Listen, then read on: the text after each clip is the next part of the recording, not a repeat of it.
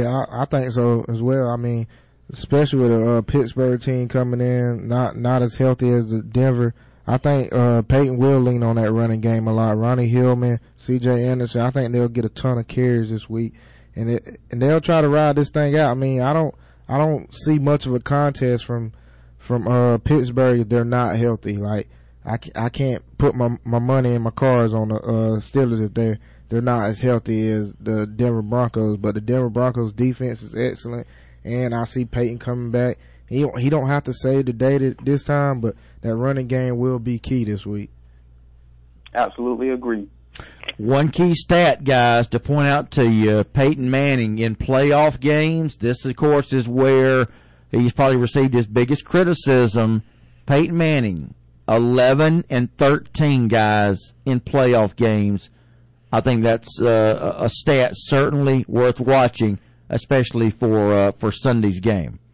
Let's uh, let's move over to the NFC guys, and uh, boy, this I'm an NFC guy, and uh, boy, this is going to make for uh, two great matchups. Of course, the playoffs. I'm really looking forward overall to all four matchups, but let's take a look at Seattle at Carolina. Boy, Seattle, it was Merry Christmas in Minneapolis on Sunday as Blair Walsh misses a chip shot. And guys, I know y'all have seen this before. You see teams get gifts like this and it's it's luck like that that plays a big part in teams being able to advance.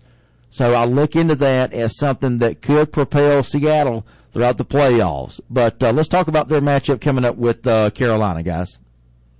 Yeah, I um, agree with you. At some point, luck does play a role in getting the team where they need to be. And me and you and Monty, we've talked on this, but um, look at these two teams, Carolina, Seattle, very, very similar teams.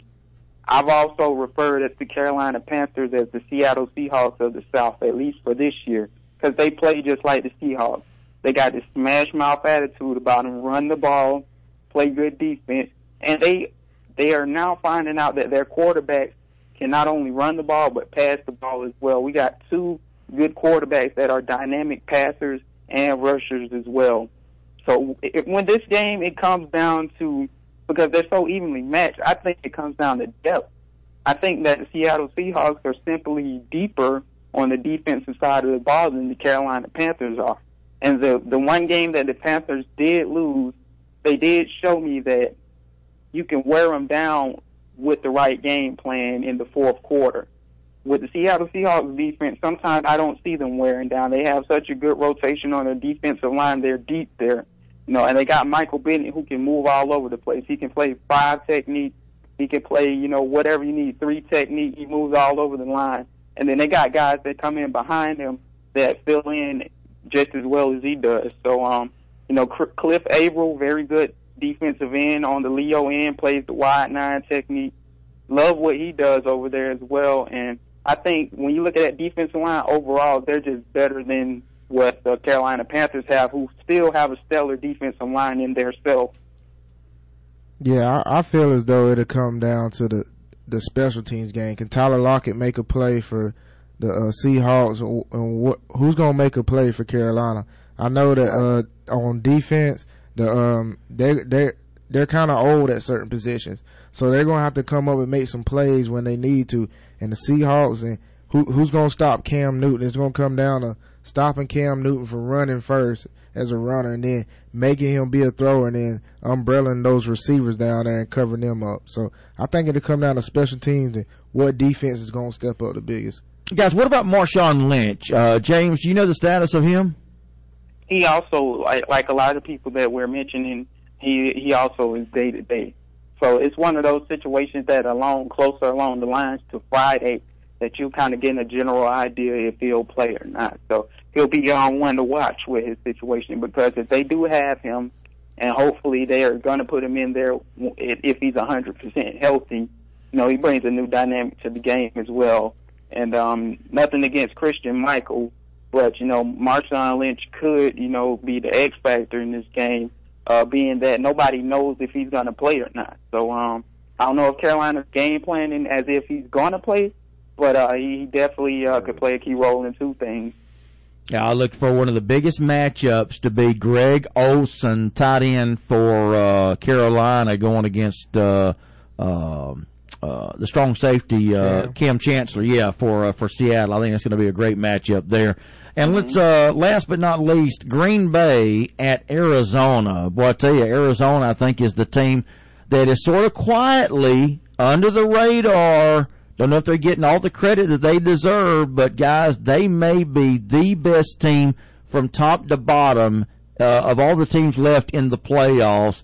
Green Bay, of course, came out, as I mentioned earlier, looked very much like the Green Bay Packers of old that we're used to seeing. Well, if Aaron Rodgers continue to have the hot hand, guys, I think that uh, they remember the last time they were in Arizona, which was a blowout uh, against the Cardinals and a loss. I think that uh, they're going in for revenge, and I think we could see a very, very different outcome from what we saw before when these two teams met. I'll let you guys uh, offer y'all's opinion. Yeah, I, I agree with you there. Um, Green Bay, I think along the lines of that second quarter, they turned the corner in terms of, you know, they had been on the down low in terms of their offense. And I think it was a one play where Eddie Lacy hit the corner and, uh, he ran with authority. It was about 30, 40 yards. And since then, Green Bay didn't look back and they figured out, hey, we, we got our mojo back. Let's keep running this ball. Let's keep passing it. And they got momentum off of that. And it seems that, you know, you could tell on the sidelines that they were upbeat about it. They, they found themselves in terms of an offensive team. And that's a dangerous thing if you are the Arizona Cardinals, who is a very good defense. They rank in the top 10 in most major defense categories if you look at the statistics. So, you know, this is a team in Green Bay that's finding their mojo against the Carolina, or, or should I say, a Cardinals team who struggled in their last game defensively. As we all remember, Week 17, the Seattle Seahawks dropped uh, roughly what was it, 32 points up on Yeah. this defense that had been good prior. So uh, that that's that could be a key factor in the things. Tyrann Mathieu won't be there, as we all know. I think that was a big, big thing for the Seattle Seahawks. They took advantage of Tyrann Mathieu not being there at the free safety position. You got to look out for Russell Wilson using Doug Baldwin and uh, using those threats like Tyler Lockett, as y'all mentioned. You got to look out for him using those guys against this secondary that's missing a key piece. Yeah, um, I, I don't. Do you know if Davante Adams is going to play or not yet? Cause That's a good question. I do not know. Um, that's a situation I'll probably look up when uh, I get off the phone off of y'all Yeah. with with you all.